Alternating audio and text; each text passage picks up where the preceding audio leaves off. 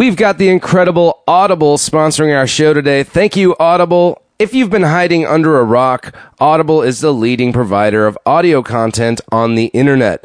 With Audible, you can enjoy books freely wherever you'd like and doing whatever you'd like.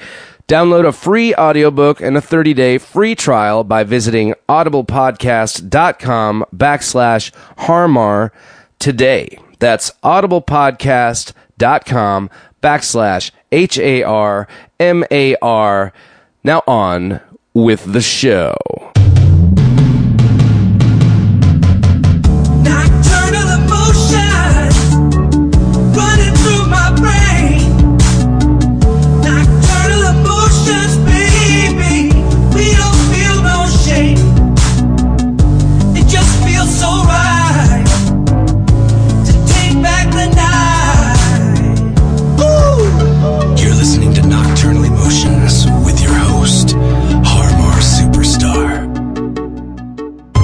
Welcome to Nocturnal Emotions, everybody. I am your host, Har Mar Superstar, aka Sean Tillman, taking you on a flight of fancy into the nighttime where the feeling is so goddamn right. Yet again, yep, guys, normally I have conversations with people that I find interesting, and I will again starting next week. I, uh, I've just been reading out of this LL Cool J book that I can't I can't stop now. I mean, it's just it's just getting too good. And over Labor Day weekend, it's been uh, uh, just impossible to find anybody to come in and commit to doing interviews. Uh, I hope you understand because I didn't want to do anything myself, but I'm doing this because it's fun and I like reading LL Cool J's words in my voice. uh, but yeah, I almost had some like harebrained idea to interview myself. That was really ridiculous. I almost went through with it, and I was like, "What am I doing? Why would I do that? And who wants to hear that? Nobody." So, so there. So you're you're really like you're getting a treat for me. This is I consider this a treat. Reading I Make My Own Rules by LL Cool J, the 1998 autobiography. Other than that, it's been good. I've been home for a little bit, a few days here in New York. Uh, I have a couple weeks to regroup before I take off again. And uh, this week we're announcing that uh, I am opening the Yeah's East Coast shows in Philly on September 17th and September 19th in Brooklyn at Barclays Center, which is going to be a huge, crazy, fun night. Get your tickets. There's only a few left uh, for that. That's going to be so fucking fun. I can't wait. Um, you know, other than that, just sort of uh, enjoying the lazy sweatiness of summer right now. It's just that humid time where it wants to rain, but it won't. And uh, whatever. Everyone's sweaty, so it's great. It's good times. Um, but yeah, I guess, you know, without further ado here, I'm going to keep going on. The fourth installment of me reading you, LL Cool J's I Make My Own Rules. We learn a lot here. Get excited. I mean, there's some, uh, this is kind of the juiciest, juiciest uh, chapters. Um, the first two that I read are all about, like, you know, the, the sex and the money. And, uh, and uh, LL's not proud, you know, but he gives he gives you the dirt, and then you know we learn a lot about Cornell and and how, and how his his business relations ended up, and and, and LL's spiritual journey. Let's not take that out of it because that's a big part of it, a big part of this book. Um, so here we go, here we go, reading on. Enjoy, everybody. I hope I hope you're enjoying. Here we go. XS Triple X. Note. I just want to let everyone who is reading this know that I'm not proud of anything that's in this chapter, and I wouldn't advise any person to do any of the things that I did. Period. I know some of the acts I committed were sick and disgusting. I'm merely coming clean to prove the point that anyone can overcome the most heinous of sins, the most deviant behavior, and turn their life around for the better. This chapter contains explicit material. An edition of this book that is suitable for all audiences is available. Check with your local book retailer. End note. And uh, uh, note from the reader I'm very excited to see what happens. okay, here we go. The lights are down real low. There's a rumble from the crowd, waiting, anticipating. Cut Creator takes his place on the stage and starts scratching the bass from Rock the Bells. It's pumping, rocking the huge speakers on either side of the stage. Can you feel it? I'm leaning up against the speaker at stage right. Neither the audience nor the crew can see me. And it's a good thing. My eyes are closed and I'm just feeling it. A beautiful young lady, the kind of woman who's supposed to be on stage hanging on to a superstar is on her knees in front of me. And she's doing it, and doing it, and doing it well, if you know what I mean. It's Madison Square Garden where I'm opening for Run DMC. Cut Creator gives me my cue to come out, and I do. I take my time zipping up my jeans just trying to seem appreciative. I drop a smile on the lady, run out on stage like a man possessed, and grab the mic. Ah, yeah, throw your hands in the air. Everybody throw your hands in the air.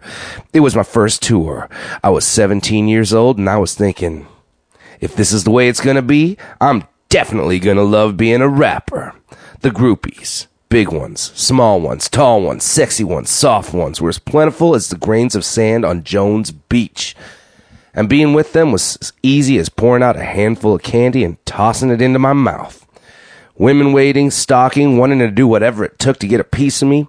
To some of them, having sex with a rapper was like collecting baseball cards. They wanted to collect every player. It was wild. I did one show during the Panther tour in Atlanta. After the first set, there were so many girls waiting backstage you wouldn't believe me if I told you. I mean, mad honeys, leather, leather miniskirts, fishnet stockings, lace-up corsets everywhere, hoochie central.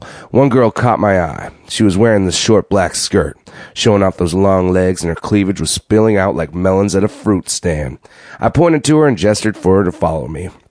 I sneaked her upstairs, slipping through the entourage and security. My boys were just smiling, and we went into the bathroom of the dressing room. All I've ever wanted was to make love to you, she said breathlessly. I love you. Uh huh, I said, unzipping her shirt. I didn't even know her, let alone believe her. All of that was nice, but I was just thinking about one thing knocking it out. We didn't waste any time. We didn't even take all our clothes off. I just bent her over the sink, pulled down her little lace panties, and went to work from behind. That was probably the best way because she was pregnant and showing it. I had just met her that night, and in a lot of ways, that was one of the sickest things I ever did. It was also the day I realized I was out of control. I know you're making faces right now, but you wanted it real, and I'm giving it to you real. I was having sex for the sake of sex. No love, no respect, just quick, sweaty sex. It took me a while to break the habit. In this business, sex is like candy. Plentiful and cheap. Every artist who performs in front of a lot of people and goes on tours knows what I'm talking about. Crazy experiences and sex with wild women and sex groupies, mad parties, which also turn into orgies. Sometimes you have multiple couples going at it in the same room and nobody blinks an eye. They say it comes with the territory and that it's part of the culture, but just because everybody's doing it doesn't make it right. I knew I wasn't right. I was wild, bananas, off the hook. And so were my tours. I realize that's not how it has to be. I can dictate whether or not my tours will get wild, wet, and woolly. Sure, all kinds of women will always be there as long as I'm doing my thing right, but whether or not I partake in their activities is another story. When I was wild, touring was almost like whoring, but today, my tours behind the scenes and in the hotels are tame, sometimes even boring. I don't even want the people around me to drink. It's all business. My wild behavior, the sexual athletics, was a little sick. No healthy, normal person would behave like that. Then again, how many 17 year olds do you know who would pass up a blowjob while all pumped up on stage before a performance? Especially with a young lady dressed in her best and ready Freddy with her sweet smelling body. Let's be real. All the same, I wasn't living right. After that episode with the pregnant groupie, I really began to face my demons. I began to realize that I was addicted to being destructive. Some of my behavior was because I was just nasty, just the dog in me. But I know that a lot of it had to do with the beatings and the neglect and the abuse I received as a kid. It definitely warped my perspective on love and relationships. It was like Roscoe had started me down a path and I kept on walking. The man was a pervert, straight up. Our house was full of pornographic magazines and it wasn't just the usual stuff. There was sadomasochism, orgies, you name it. One time when I was eight years old, I was alone in the house with Roscoe. I'd gone to the bathroom and I was heading back to my room. I passed Roscoe asleep in the bedroom. Magazines were spread out all over the bed. I went to check out the situation. I was a kid, so I was naturally curious. Then I picked up one of them and my eyes bugged out. Nothing but naked women. Roscoe suddenly woke and barked out, What are you doing? I dropped the magazine and turned to run, but before I could get out of the room, he grabbed my arm. I almost peed myself. Look at it, he said. Go ahead, look at it all. He made me stay there and look at each magazine, every page, every woman. I was sweating hard.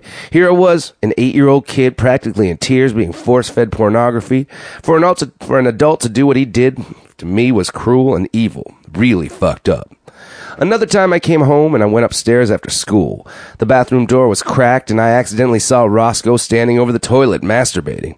I didn't know exactly what he was doing, but I knew it had something to do with sex and I figured that must be where he got his power.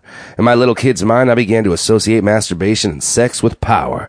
Here was a man who had com- complete control over me, who beat me, belittled me, terrified me, and ran my mother. I must have subconsciously thought he got that power over us through sex, through dominating women. I wanted it too. I can admit now I was addicted to porn. Aside from it always being in the house, it represented power and escape. I would look at the pictures and get hard, and even though I didn't know exactly what was that and what was what, I knew it felt good. And I knew it took me to a pleasurable world where no one bothered me and where women were beautiful. It was an escape from the other bullshit. Later, when I finally started having sex, I tried not to carry a lot of that filth with me. The first time I had real sex, I was 13. My aunt let me have some friends over and we camped out in the backyard. There were a couple of girls, too. We were in the backyard bucking it, bugging out in a tent, and I noticed that Sheila, not a real name, was giving me the vibes. The ones that say, I want to mess around. I was feeling her, and when I made my move, she was with it. She was older. 15 and we got busy right in, that tent while her girl was asleep right next to her. It was exciting because at any moment we could have gotten busted, so we had to be quick. And I was. But just before I was about to climax, I pulled out because I was so scared. I'd never felt that feeling before, like I was literally going to explode. I was just staring at my penis in amazement. She asked me if I was all right. She must have been through this a few times. I was a little shell shocked, but I lied and said, yeah. When I was 16, I had a little girlfriend I used to mess with. She was about 15, and while she liked to mess, kissing, touching, rubbing, and sucking, she didn't want to go all the way. She liked me to do things to her, but she didn't want to do anything to me. I was never the type to push up on a girl and try to force the issue, so I went with her program, hoping that one day she would say yes. Every other day I would go to her house, hoping, each time I would end up leaving there in pain with blue balls. On my way home, I'd go crazy. I'd be sitting on the bus back home to Hollis, horny as hell. One time I just got off the bus on Jamaica Avenue, one of the main strips in Queens, found a corner and jerked off. I just couldn't take it anymore. She drove me nuts. Literally. It was two in the morning and my hormones were raging. The wind was howling and I'm hunched over in a corner on Jamaica Avenue, not caring who could see me, beating my meat like some pervert. Once I started touring, though, none of the girls were making me wait. Nobody said no. It was like it wasn't in the vocabulary backstage. On my first mini tour for radio, we stopped in Boston, a 15,000 seat arena. Sure wasn't the Manhattan Center High School auditorium, capacity 250. This was the big time. I was opening for Run DMC, but as far as I was concerned, I was the main attraction. And the crowd, especially the ladies, seemed to agree. I slept with two girls there in one day. I was like, bring it on! After Boston, we headed to Maine. The audience was mixed, black and white, like in Boston. I'd never seen that many white people so into rap, but it wasn't just performing that had me juiced. It was the after show show, the ladies. I was a kid in a candy shop of sex. When the show was over, a half dozen women, maybe more, were waiting for us backstage. One girl, big and fat, gave me the look. The sly smirk which says, You can do whatever you want, when you want, however you want, wherever you want, for as long as you want. She had freak written all over her. Me and my man E Love both got down with her right there on the staircase between the stage and the exit from the arena. Yo, after that, every time we'd see groupies, we'd yell out, Maine! That was our code for freak. Groupies were waiting at every stop. They'd be everywhere in the hallway, in the lobby, on the street. They'd be at the hotel before we even got there. I don't know how they found out where we'd be staying, but in every city, town, or village, they would just be waiting and ready, and I was like a lion picking out slow gazelles. After a while, I would just take a quick look and I'd know who to go after. But it was also a yin and yang thing. They were on the same hunt too. Some of them wanted to be loved, some wanted to feel special, some of them wanted careers, wanted to be actresses, singers, some of them just wanted to get a man with money to take care of them. Some just wanted to get to the money. And yes, some just wanted good sex. The women were all different, but in a lot of ways the same. It wasn't always negative or always positive. It didn't really matter. I didn't care about anything but getting my freak on. I was 17 and always thinking the same thing. She's prettier. She looks like a freak, and I'm gonna take her in my room and knock it out. We'll deal with the rest later. It wasn't particularly wise to be that way. I wasn't particularly careful, but I was lucky. I said, how you doing? My name's Big L. Don't ask me how I'm living, cause yo, I'm living swell. But then again, I'm living kinda foul, cause my girl don't, my girl don't know what I'm out on the prowl. To make a long story short, I got the digits. Calls on my car phone, paid her a visit. I was spanking her and thanking her, chewing her and doing her, laying like a king on sheets of satin. That's what time it is. You know what's happening. She had a big old booty. I was doing my duty. I saw her in the audience at a concert in Baltimore. She was standing up front looking hot. I winked at her, motioned for her to meet me backstage after the show. Yeah, I did it all while on stage. I was off the hook. Her name was Phoenix, not her real name. She was beautiful, about my complexion. She had freckles, and she was a virgin. I brought her back to the hotel room, and we started getting romantic. But we couldn't really complete the act because I was so inexperienced. My total thing was hitting and moving on. Back then, I had one speed fast. There wasn't a whole lot of variety in my repertoire, but it seemed to work well anyway. This time, however, I was out of my league. I had never been with a virgin and I didn't know how to make her feel at ease. It took us two and a half hours of hugging and kissing, rubbing and prodding, and still nothing was happening. It was frustrating and at all the same time comical, so I finally gave up. I just held her for the rest of the evening and we fell asleep. Well, my sole purpose at the time was sex. Some women had other mo- motives. Some used sex for selfish reasons to get all they could get. Others denied sex for the same reason. At 17 and 18, I definitely wasn't checking for that. I met one young lady while touring in Philly, and we hung out and had a good time. We were in my suite, and I was trying to convince her to have sex with me, but nothing was happening. I got up and went into the bedroom for a while, hoping she'd change her mind. She was in the living room watching TV when there was a knock on the bedroom door. I looked through the peephole and saw another girl I'd met at the concert. I'd given her my room number. Good thing, I thought. She was standing in the hallway with that do me smirk on her face.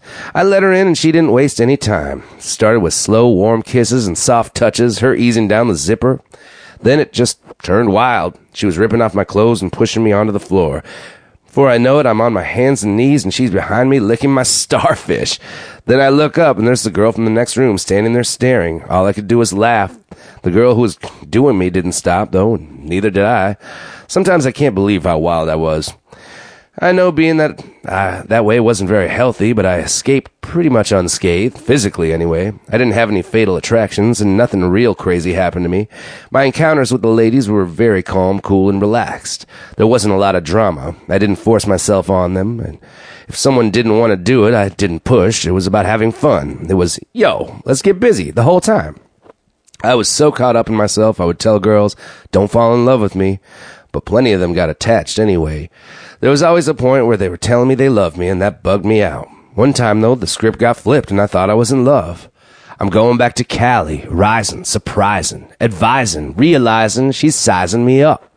Her bikini small, heels tall. She said she liked the ocean. She showed me a beach, gave me a peach, and pulled out the suntan lotion. It was my first time out in California. From the moment I stepped off the plane, I was loving Cali. The weather, the palm trees, and of course, the ladies. I wrote Going Back to Cali in tribute to my love for the place. I was booked to do Soul Train right after uh, radio had dropped. I was so excited, just like a little kid. I grew up watching Soul Train and I was now on it. During my performance, I noticed this girl in the audience dancing. She wasn't a professional dancer, one of the regulars. She was just there dancing. She was unreal, slim, with smooth skin, and she was black but had Latin look. Curly hair, slightly bow-legged. After the show, homegirl came up to me all sassy, gave me that smirk, and said, Come here and give me a kiss. Did I? Yeah. I took her back to the hotel. She had a small rip, rip in the crotch of her pants. I made a bigger rip, and it was over. Gina, not her real name, was my introduction to Cali sex, and I thought it was off the hook. It was my first time getting a chick on the humble like that, and I got really caught up. In fact, she came, she became my first regular sexual partner. I hadn't thought about being with a girl on a regular basis before her. Not that she was my girl, because She wasn't the only one I was dealing with, and I damn sure wasn't the only one for her. Cheating wasn't the word for what she was doing. She was about 17 or 18 and from Cali and had been around. But I wanted her. A lot. She was wild and had me open. I couldn't get enough. I used to be into the sex, so into it, and she would scratch my back up, yell for me to keep going. With her, it was totally about sex. It didn't matter what was going on mentally because physically it was just so good. There was a conversation, but it was the fit, the wetness, the tightness. It was everything that you love. It was ripe, plus she had a mound of Venus, a real fly trap. She had complete control over her muscles. It was crazy for me at 16. I couldn't handle it back then. It was definitely handling me. I was pretty much in control of the ladies until her, but I had never really chased women. I wasn't one of those smooth brothers who had a rap. I was very shy. To some women, it might have seemed like I was too into myself or like I thought I was all that, but it was just the opposite. I was petrified of being rejected, so I rarely tried. I mean, you gotta check a kid who starts wearing a hat at a very early age and never takes it off. That ain't someone who thinks they're all that. But a rap fame, but rap fame brought the, the women to me. All I had to do was pick and choose. There was no guessing game about whether or not I was to get it. There was no question. I was. It was mine.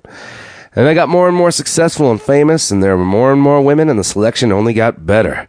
There was a new world full of groupies, and I was the Christopher Columbus of hip hop. But I definitely wasn't experienced enough to handle Gina.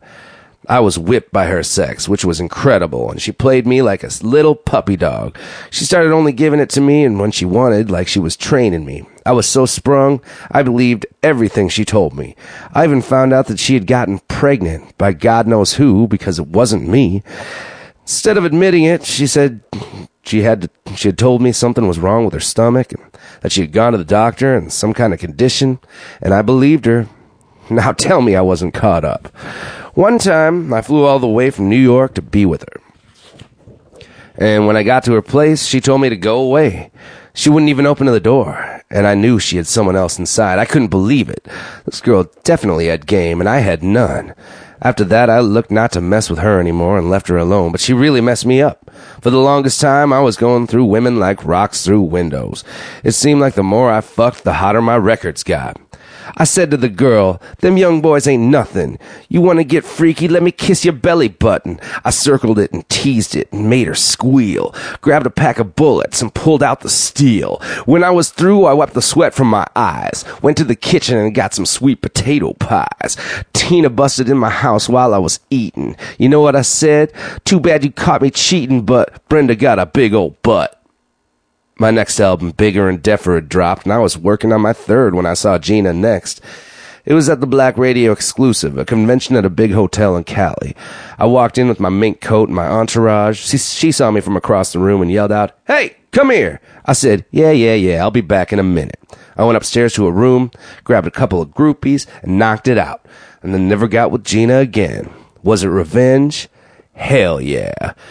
With each passing episode, I became more and more out of control. That porn mentality from way back was growing, lurking under the surface, and while I was rarely crossing the line, I often thought about it. Sometimes the line became so blurry I couldn't tell if I was crossing it or not. If a girl was down to do something a little freaky, I was right there with her. My favorite was taking a shower curtain, spreading it smooth side up on the bed, and pouring a bottle of baby oil on it. That made for some crazy, slippery, bugged out sex. Sometimes I'd get a girl to fill her mouth with warm water and give me a blowjob. And they say oil and water don't mix. Ha! Ironically, none of my porn mentality seeped into my stage performances. I know I take off my shirt a lot and all that, but I don't get off on that. I really take off my shirt because it's hot in those lights on stage, and the times I brought the couch on stage during my I Need Love days, it was completely choreographed, every move. And there ain't nothing wicked about that, believe me. On stage, the sexy things I do are all business. I toured following the release of Bigger and Deffer with a group of prominent rap artists. This was another wild tour. There were so many people doing drugs at our hotel, you could walk up and down the hall and see them snorting cocaine right in the open. It was like that. And the groupies, unbelievable. One time I was chilling in the hotel, and this rapper, who was a lot bigger than I was at the time, and who will remain nameless, pulls me to the side.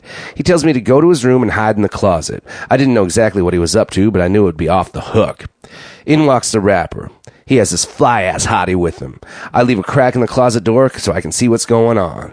I feel like I'm in junior high school again, getting busted looking into the girl's bathroom. Except this is much more interesting. The rapper is sitting on the edge of the bed and the hottie is on her knees. She just pulls out his joint and starts giving him a blowjob. I mean, honey was working it. She was doing him lovely. After a while, I couldn't take it anymore, so I busted out of the closet and said, Will you do me next? She looked at me all disgusted and said, No. Homeboy just looked at me and started laughing. That was messed up. I've been propositioned by women in long term relationships, and even a lot of married and professional women. When you're what they consider a celebrity, people think if they have sex with you, it will somehow rub off on them or something. With some people, it's like they're on crack. They can't control themselves. I can't explain it. That has never been my mindset even before I became a celebrity. But I was getting my fix, feeding my sex habit. Sex with a healthy helping of pornography thrown in made me feel like I had control of my emotions, my feelings, but I really didn't. It was controlling me. I was so off the hook. I used to buy prostitutes for my boys. Buying hookers for my friends was exciting for me. It was part of the hype, the power trip, the myth of living large. We used to go up to this hotel on Jamaica Avenue on the spur of the moment, and I would get a room and get like three or four hookers for my friends. I would just peel off the cash, give it to them, telling them to have a ball. I also used to go down to 42nd Street in Manhattan to do the peep shows. That little shot in my video doing it where I'm in the peep booth and there's a sexy lady dancing while I'm eating an apple was really tame compared to the real thing. I mean, girls behind the glass doing all kinds of freaky things and me there watching. It's funny, even then in the back of my mind, I'd be sitting in these places thinking how nasty, sad, and seedy they were. I was looking around at the filth and death and there I was sitting right in the middle of it. When I was home in Queens, I used to take young ladies to this motel in Kew Gardens, Queens, which was not too far from LaGuardia airports airport airports. It was freak central by my headquarters. A lot of times i would go to the restaurant downstairs and just sit there and watch like it was my own personal peep show. It was hilarious watching the couples come and go. Sometimes i went there just to chill. I was pretty well known and it was one place where people rarely recognized me. These were everyday people hundreds of couples every day doing the same thing i was doing getting busy or thinking about it or looking pictures and, and movies and isn't that funny they say they say the pornography industry takes in hundreds of millions of dollars a year but no one ever talks about it I accumulated porn tapes too. I'd be driving late at night and someone would be selling them near the Queensboro Bridge, or a tape would be left on the tour bus and I would just claim it. Or I'd rent them and never return them. I had stacks of them. I was into a lot of well-known porn stars like Vanessa Del Rio and Seka. I even slipped Ron Jeremy into one of my raps. Clap your hands on Panther. LL Cool J and the J is for Jeremy, so do me. I even heard a couple of my songs like Big Old Butt, later Jinglin' Baby as background music on a few porn flicks. That bugged me out. I was a pornography addict on my way to becoming a sex junkie. If sex and pornography left tracks, I would have had needle marks from head to toe. And being a rap artist on tour just made it worse. It was like giving a junkie an unlimited supply of heroin. And overdosing on sex, like overdoping on overdosing on dope, is lethal. My collection of triple X rated tapes was growing, sex was running my life, I was illin', juggling all these ladies and not respecting any of them, or myself. So one day I got fed up. I gathered up all my porno tapes, about 20, grabbed my pile of magazines and threw them in a big green trash bag. It was 3 a.m. I went out and found a dumpster and threw the bag in. I quit cold turkey. Thank God. I've done some stupid things sexually. The dumbest was having unprotected sex. I mean, I was wildin'. Recently, I'd to take an AIDS test for an insurance policy, and I was going through a living hell for two weeks. I was waking up in cold sweats with nightmares of all the wild things I'd done in my past. I knew I could have easily been caught out there. While waiting for the results, all I did was pray and think about this devastation a positive test would know would have meant for my wife, my children, to my life now. Something I did back in the day could have come back to haunt me. It really gave me something to think about. The test came back negative. Thank God. I was clean, but not because I took care of myself and was responsible. Probably the few times I did use a condom saved my life. Now I tell everyone I know, whatever you do, no matter what the circumstances, do it safely. I'd met Simone right in the middle of this wild period in my life, and for a hot second, she was responsible for chilling me out.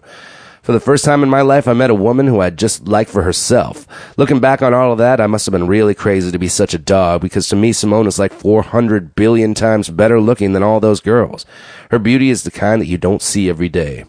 The hottest and most pleasurable moments for me now are when I'm with my wife. It's not just physical. I get the most pleasure out of really feeling her inside without even touching her. She's beautiful and talented and smart as well. When you share sex with someone you're truly connected with, it's special. The movements are the same, but the subtext is different. Subtext is different. I am aware of what she's feeling and giving her what she needs. It's not, it's not all about me.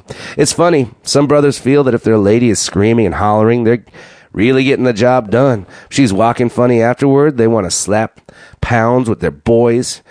I've learned that that ain't cool. You know, if she's walking funny, it hurt her. And just because she's yelling and screaming doesn't mean it's feeling good. You have to be in tune with your woman and know that she may not tell you all the time what she wants. You have to be there with her or ask her, you know, ask if you don't know.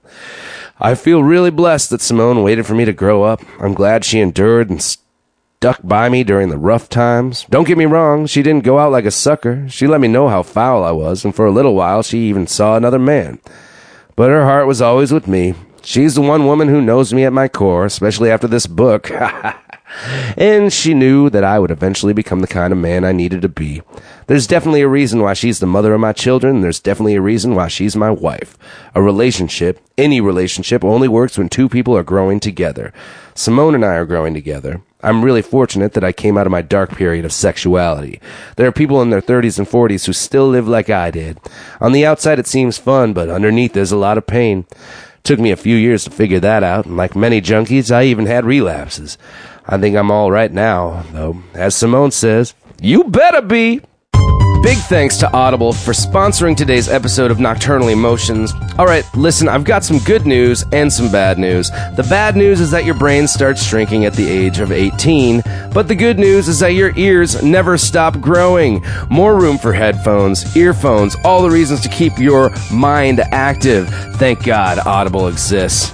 Audible allows you to listen to books or stand up from your favorite comedians, hands free. It's important to keep reading, and now you busy bees can, while multitasking, much like the reading I'm doing of this LL Cool J book today, but they even do it better at Audible. You know, I, I learned so much from them. Audible is the leading online provider of audiobooks and audio entertainment. They've got over 150,000 books to choose from. Plus, you can listen to Audible on almost any device iPods, iMacs, Kindles, MP3s whatever you got. If you go to Audible now, you'll get the special offer they're giving our listeners a free audiobook and a free 30 day trial. All you have to do is log on to audiblepodcast.com backslash harmar to get it. Need a recommendation? Why not try More Information Than You Require by John Hodgman? John Hodgman is incredibly funny and he narrates his book himself. So go to audiblepodcast.com backslash harmar for a free audiobook and 30 day free trial. Remember, that's audiblepodcast.com backslash harmar for a free audiobook. 30 day free trial. Thank you, Audible. Now let's jump back into the show, into my own book, into this LL Cool J masterpiece. I Make My Own Rules, read by me, Har Mar Superstar. Sleeping with the Enemy. I met Lizette in 1988 while rehearsing for my Walking with the Panther tour in a midtown rehearsal studio called SIR. The album had just dropped and was doing pretty well, and Dapper Dan, this big time clothier from uptown, supplied us with a lot of gear, brought her, her twin sister, and one of her girlfriends to meet me. There was no attraction. In fact, she had a smart mouth. When she met me, she was like, That's your car out there? With all this attitude like she couldn't believe it was my car. I had just bought the white custom made convertible 560 Mercedes in Cali. Yup, I said.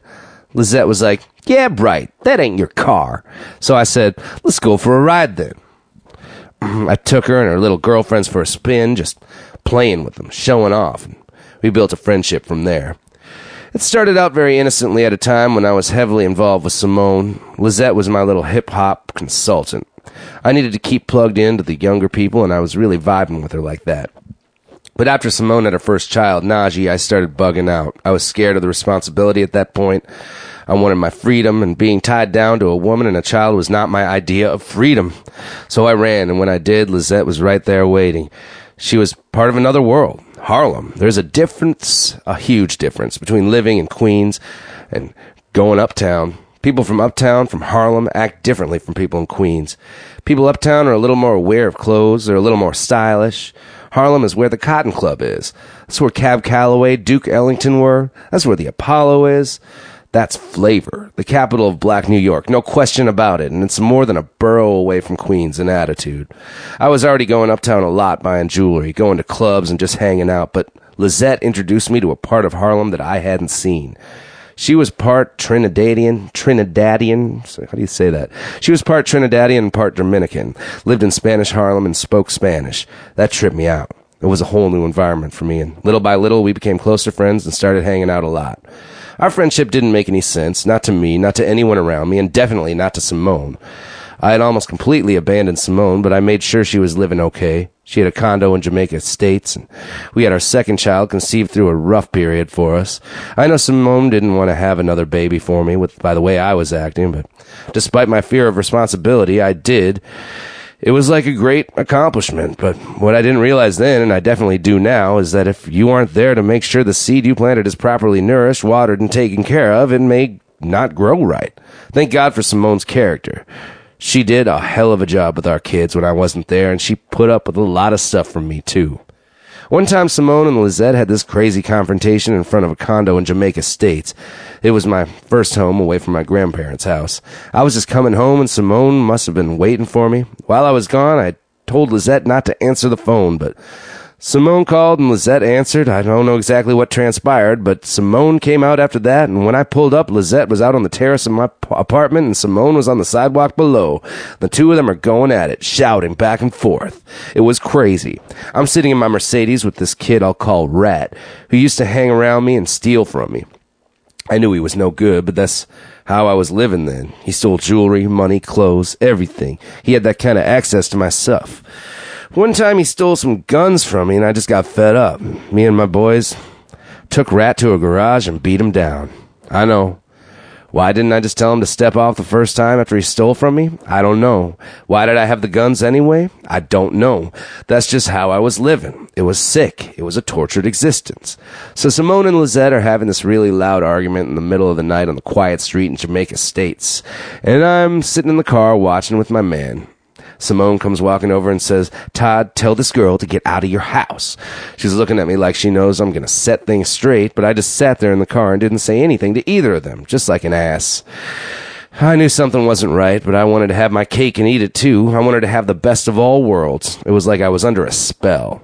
I really do believe Lizette tried to put a spell on me, by the way. She was into voodoo, and even though I really never believed in that stuff before, I knew whatever she was doing was real. I started finding these little mojos around the house, and she would bring me little things, and she wanted me to wear. I wouldn't wear them, though, and she would get mad at me. One time, she brought me a little clay face that her grandmother had made and said, Wear this. This is nice. I said, Nah, I don't want to wear that. She sucked her teeth and had an attitude for the rest of the night. I was friends with Lizette for close to a year before I realized something wasn't right. But back then I couldn't see clearly because I wasn't spiritually evolved. That impotent demon was all over me again. I was so busy running around that I gave up a family. The chance to raise my son in his early years, the chance to see my daughter's early years, and the opportunity to have a woman on my side who was really on my side. I gave up the opportunity to be a real man and take care of my responsibilities. I gave up the opportunity to show God that I was truly grateful for what he gave me by making sure that my children had the best of everything.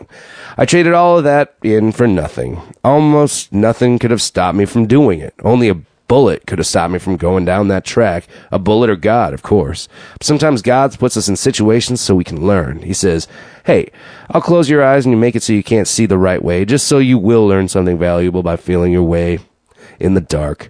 That's what happened to me. In the beginning, I was enjoying the hell out of my supposed freedom. Toward the end, it was hell, and it seemed like everything around me was going there with me, my money, my friends, my career. I owned a house in Long Island, a house I'd promised Simone we would live in together, but I had Lizette hanging out there a lot instead. I was so foul, I, now I realize it, and I'm very sorry for that.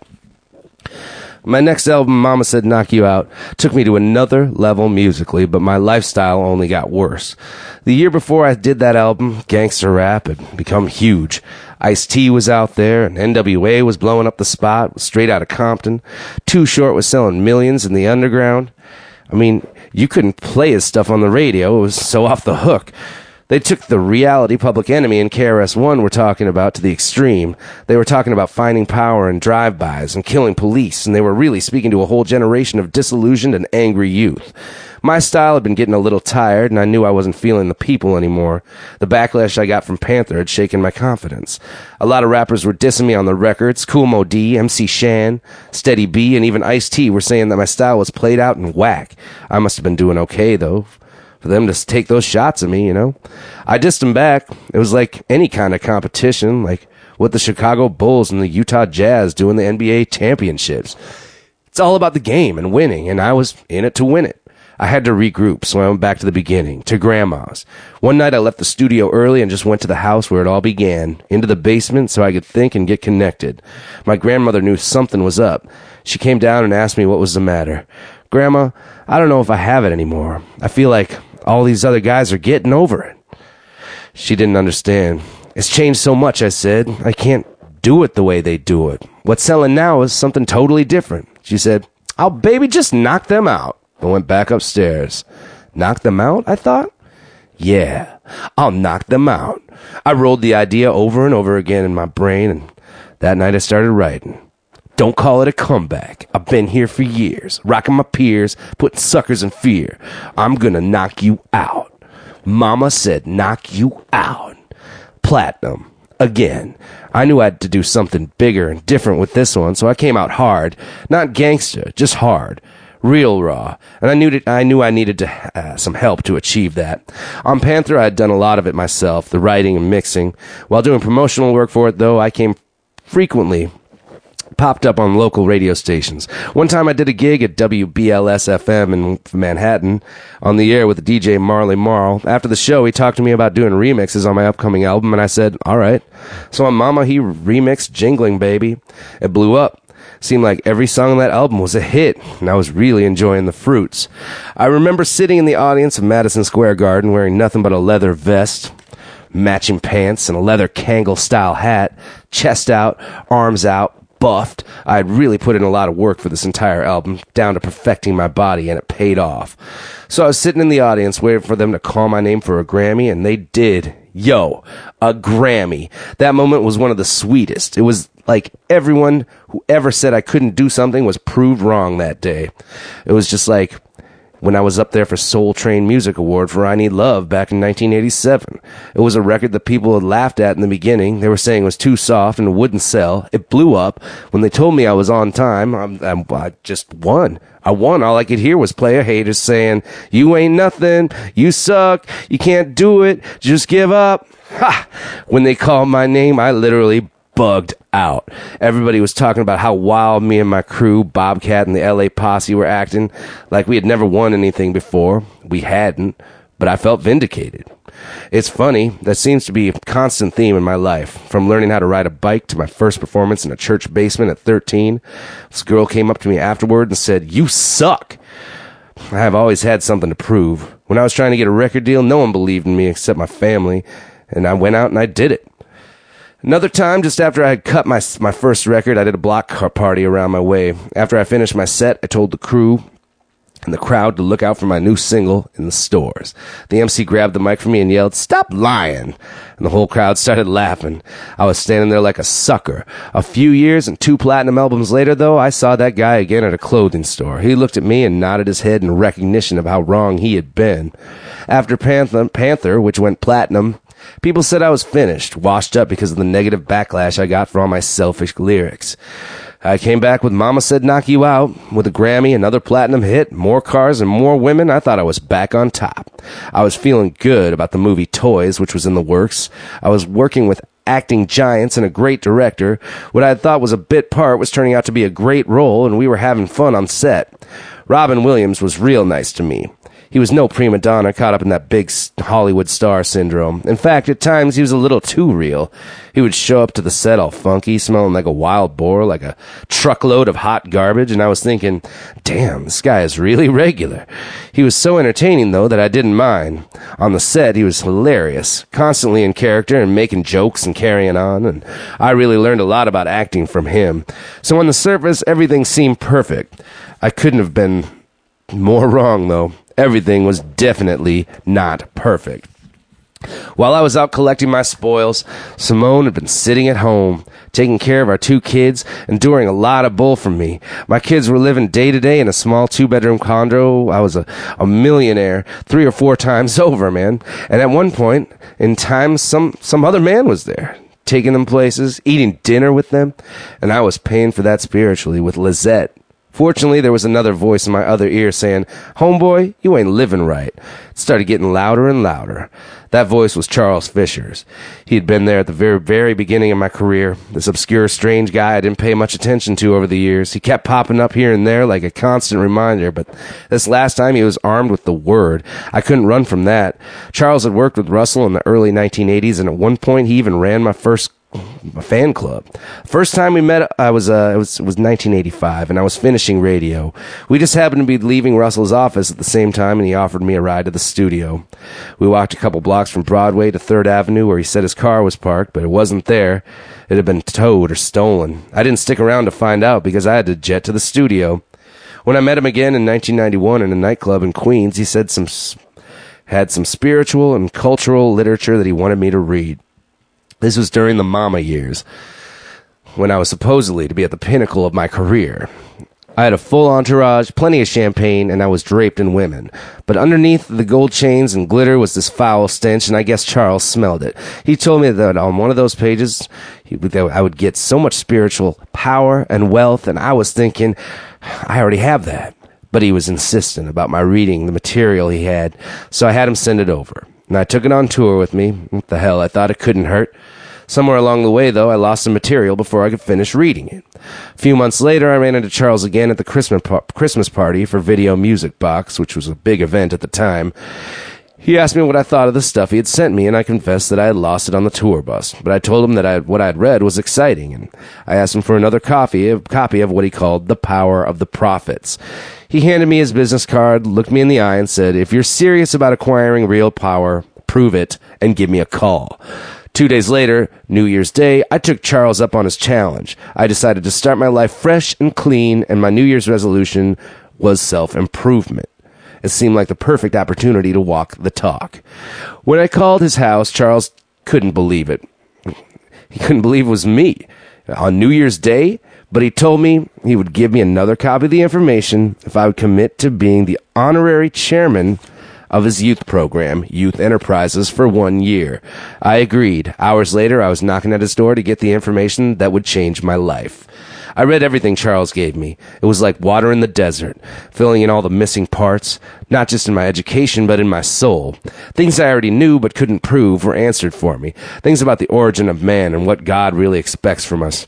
Charles had me reading everything from the Bible to the Koran, and I was drinking it up like I'd been on the Sahara for 10 years without a drop. I would come to his house at 2 in the morning, tapping on the window for another book. Charles would come to his door in baggy, in baggy drawers and those stick figure legs with a book in his hand for me. I was like a junkie needing a fix, and he was the drug. He had it. The drug was knowledge. If school taught me stuff like that, I would have graduated summa cum laude. Just about every day we studied either in person or by phone, and I began to realize that even though I thought I was rich and successful, there were still a lot of things that I did not know. In order for me to get to the next level in life, I needed to discover my true purpose on this planet and how to use my success for the benefit of those who were less fortunate. Charles was like my personal spiritual tutor, like Yoda. He even taught me about meditation, and little by little I started to see what was going on around me. My eyes, my mind's eyes began to open. What I saw frightened me. I began to see Lizette for who she really was, and it wasn't good. I realized she was doing some foul stuff to my to my friends, to me, to stay my friend. And I was following like a zombie under a spell. I was crazy. While we were hanging out, strange things had been happening. Her grandmother was so upset with her for dealing with me that she took a Bible, burned it, put it in her shoes, and mailed it to her. Yo, I still don't know what that was all about. I don't know if her grandmother was mad because she didn't know what dealing with me meant or mad about the things she knew Lizette was doing in terms of the voodoo. Either way, it was ill. During the time I spent with Lizette, my grandmother even went to fortune tellers to find out what was wrong with me, why I was such a zombie, why I was just cutting off everybody in my life, my family, all my people, just to be Lizette's friend. It was like me and her, me and her against righteousness, and I was bound to lose. I also began to realize that my so called friends were betraying me. Brian Latture, my co-manager, was supposed to be my man. He was supposed to be managing my career, but he was spending too much time managing Nas.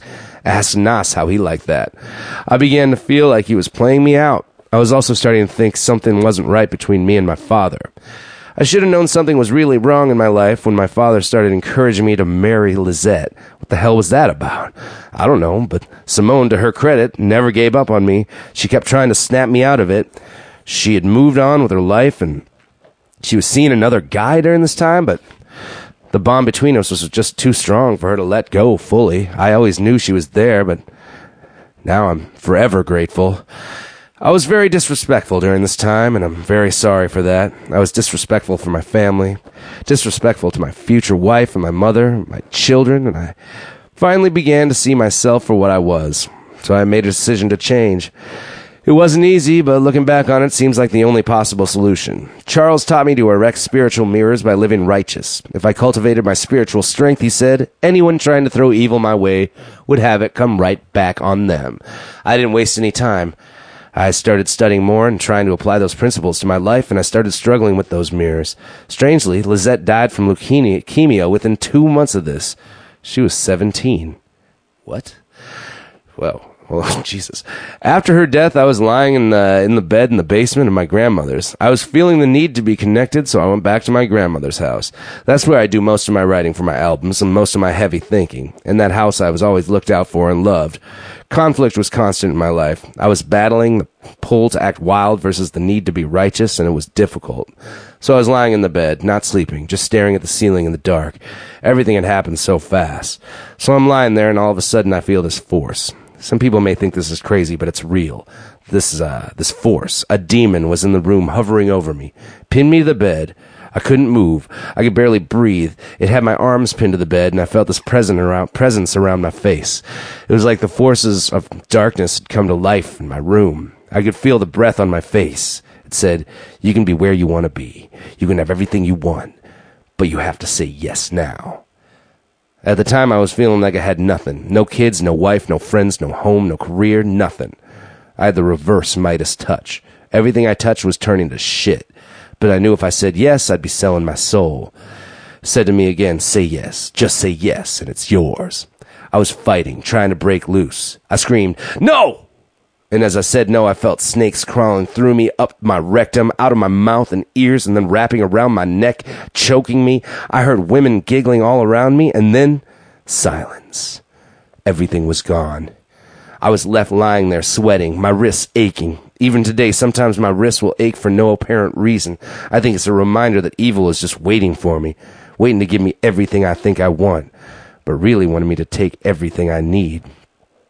I know I have to be strong, strong enough to say no, and patient enough to wait for the real goodness.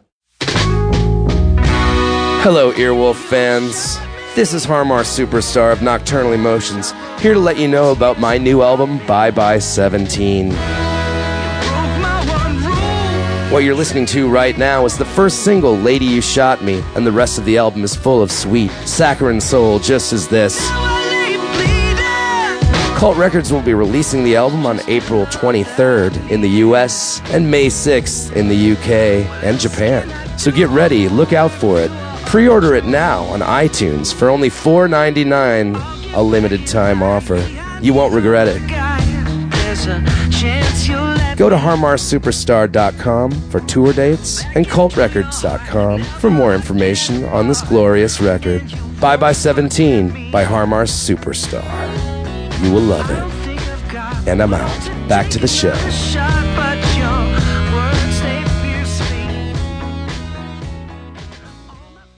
Righteous Revelation, Crossroads. I was standing in the shower naked, both inside and out. I let the water flow all over my body. The tears washed down my face along with the water. I hadn't really cried since I was a kid, but on this day I made up for it. I was crying for a woman I had treated like a dog, crying for the children I had abandoned, crying for my life which I was just throwing away, and crying because I felt like I had been betrayed on every level. I had a broken heart. I had fooled myself in believing that I had won some kind of major spiritual battle, but you can't fool yourself forever. My life had gone from hell to hell. I was pouring my soul into my next album, 14 Shots to the Dome. Lyrically, it was the deepest thing I'd ever done, but my spirit was disturbed throughout the recording, mixing, remixing, and throughout the whole process. It had sold fewer than 800,000 copies. For most artists, that would be good. Real good. But for LL Cool J, coming off four straight platinum hits and a Grammy, it was a setback. Maybe the end. I'd set a high standard for myself, and a lot of people would put me out front by buying my music were saying I didn't have it anymore. It looked like my career was finished. We had high hopes for my latest film, Out of Sync, my first real starring role, but it bombed at the box office. They spent like a million dollars to make it, and it made only $9,000. It was in and out of the theaters so fast, it should have gone straight to video. I thought it would do well because for the first time I had nothing on my head for all to see. You're holding the second time. And besides, it was directed by Debbie Allen, who I thought was great. She did a fantastic job on the budget she had, but my acting sucked. I should have paid them for the movie, so I cried about that too. I was alone in the shower in my empty apartment in California. After about a half hour, I came out. My body was clean. My soul had also gotten a thorough rinsing. I realized I'd been driving in a car with a dirty windshield. When your windows are dirty, you don't have a clear view of what's around you. You might think your house and yard, like your life, are nice and well maintained, and then someone comes along and cleans your windshield. Suddenly, instead of flowers and nicely trimmed hedges, you realize you got all sorts of weeds in your yard. You see the chipped paint the broken stairs, the cracked sidewalk. You see that your house is not in order. That shower cleaned my windshield. I realized that the people around me were like weeds choking the life out of me, but I was the one who had planted the seeds. Charles had warned me, but I was stubborn. I had to witness the destruction firsthand to reach the bottom of the pit before I could get up and climb out terrified. You feel the fire blaze. The ground can't hold your weight. You reach out to grab the pearly gates. Who clocked this fucking not from space. Never again will you see the human race. Nineteen angels leading the devil straight to hell. Torment, pain, what you see and hear you can't explain. All your life some men we played the game. Never realized that there's a flame. I'd been badly burned. My best friend, my son's godfather, and my manager had betrayed me. I felt like my own father was stabbing me in the back, but I was my own worst enemy. I had thrown away a solid relationship with a woman I loved and lost the chance to see my kids grow up. I was creating the, the scenario so they would have a painful childhood like mine, walking out of their lives so they'd be raised by another man who wasn't their father and might mistreat them because they weren't his children. It had taken me nearly seven years to get to the so-called top. Now I know better than to ever think I'm on top, and it took less than a year to lose everything. I was surrounded by people who only cared about what they could get from me and what I represented to them. I was only LL Cool J, the big spending, Grammy winning, platinum selling rapper, LL the commodity. Nobody was seeing Todd. I concluded that the deal with my pops had renegotiated with Def Jam was smart for them, but not so smart for me. The deal basically locked me into the new contract for what seemed like life. I found out that I owed more than two million million dollars in back taxes. I almost lost my house. One of the main things my father used to complain about, accountants not making sure my taxes were paid, was the very thing he let happen.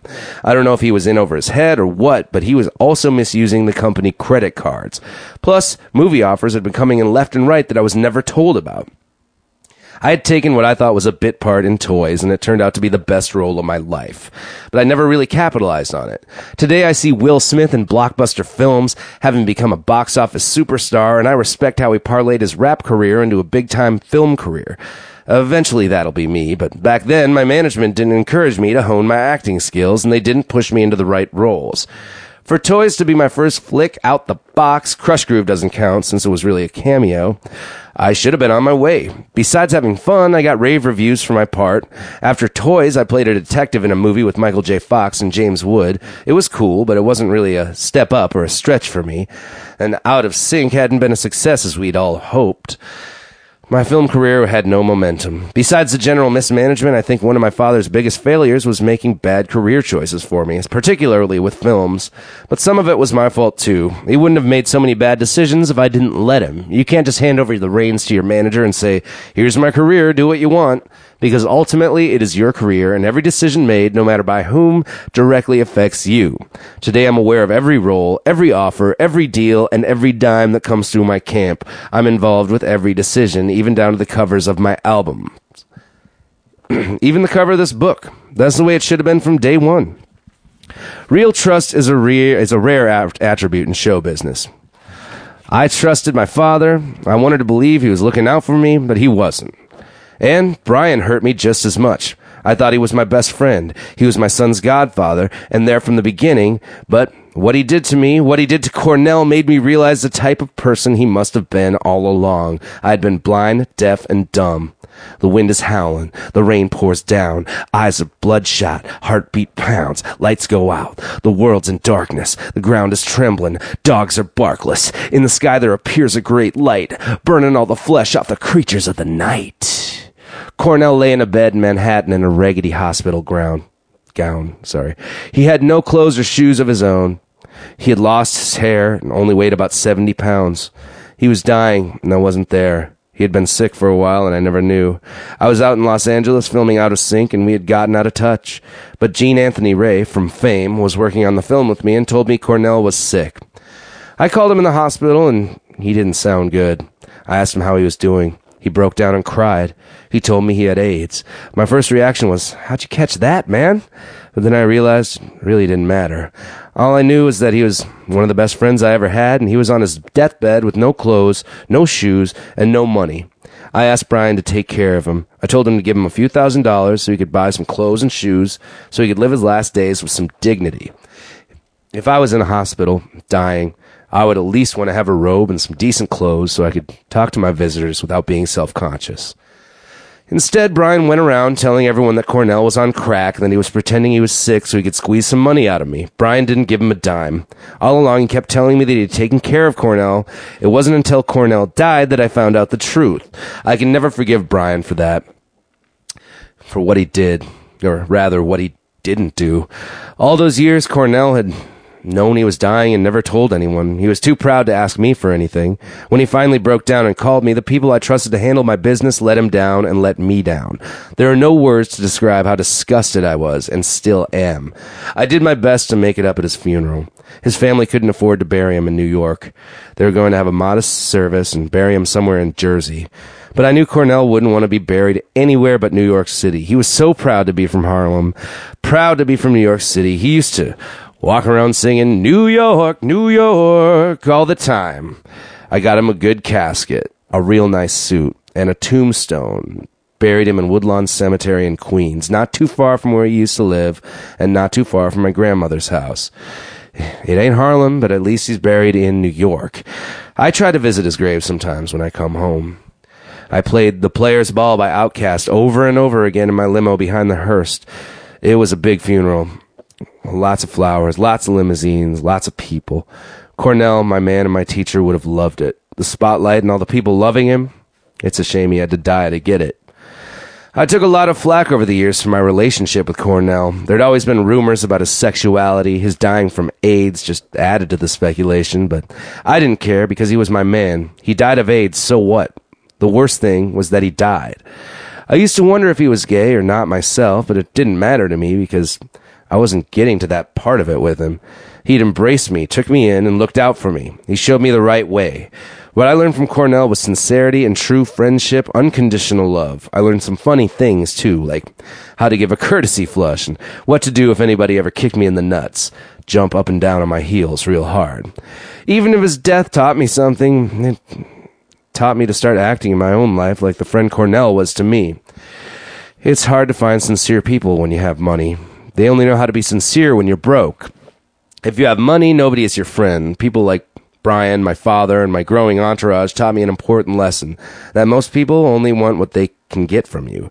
It's one of the saddest aspects of being successful. I'd given Brian his own record company, made sure he always had money, a car, everything, then he turned around and let me down. He allowed my main man to die in a hospital with no clothes or shoes because he didn't like him and was probably jealous of our relationship. You have to look at what people bring into your life. If they bring bad vibes and turmoil, then they're bad for you. If they're always around conflict or in conflict, they're bad for you. That's something I learned from Cornell. The things he did for me, for the most part, changed my life for the better. Cornell was special. He was so cool. One time I told him, Yo, Cornell, we look alike. He said, Get the hell out of here. No, I'm telling you, we look alike. Look at our faces, the shape. I was seeing beyond the exterior and looking inside Cornell, looking at the structure of his soul. I never saw him with a man or anything, but anybody who would turn down an opportunity to have a true friend because of their sexual preference, race, or religion ain't real. If you have just one real friend, you're lucky. Do you know how many people don't have any friends at all?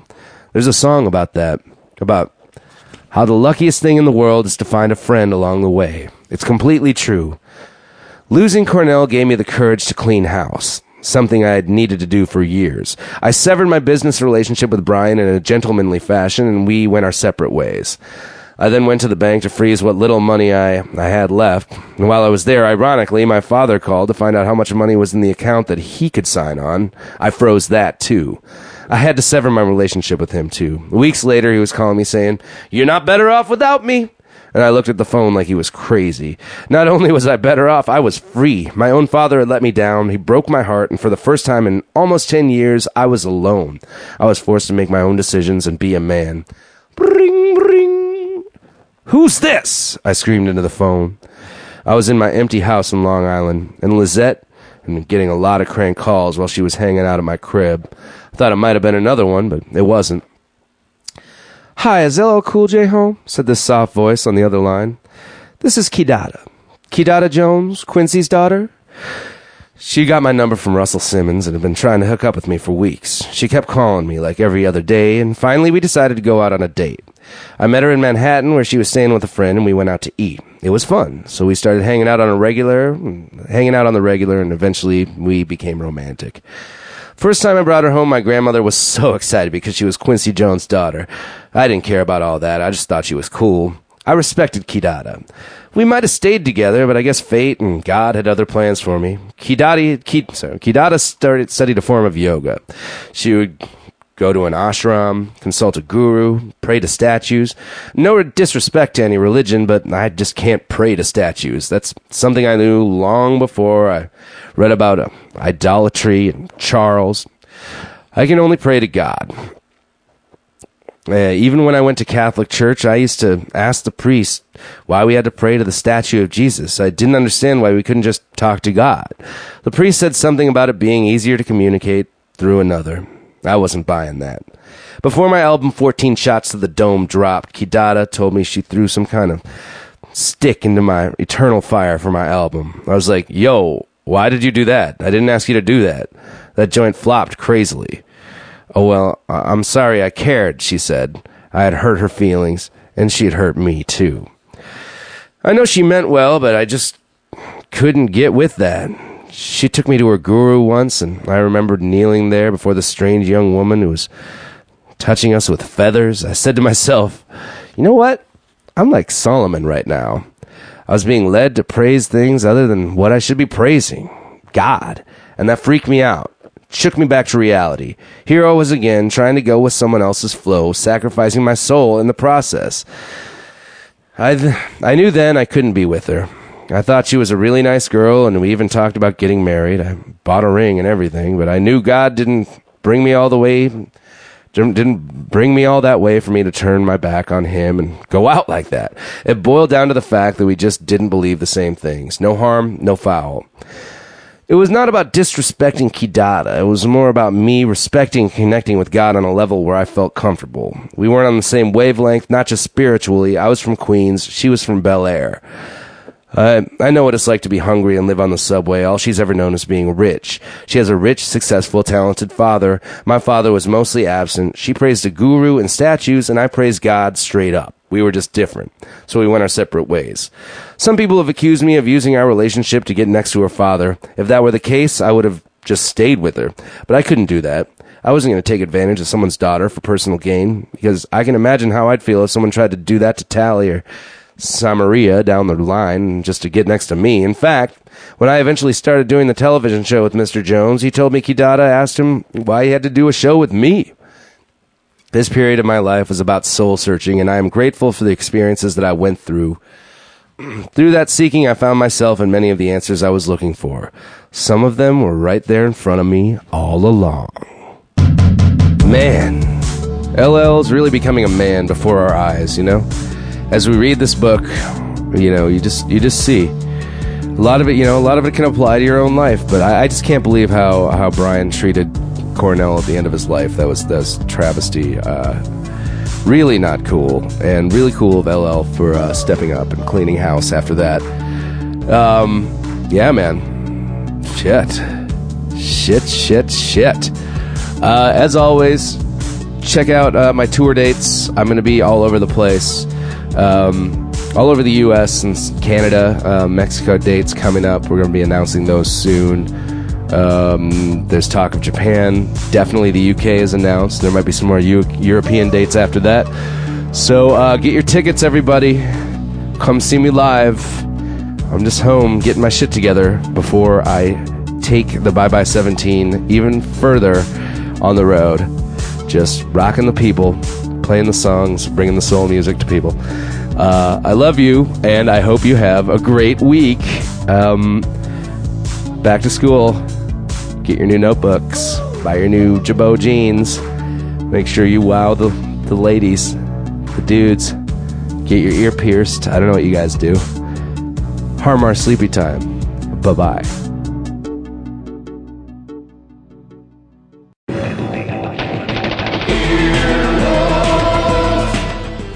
This has been an Earwolf Media production. Executive producers Jeff Ulrich and Scott Aukerman. For more information, visit earwolf.com. earwolfradio.com. Oh, oh,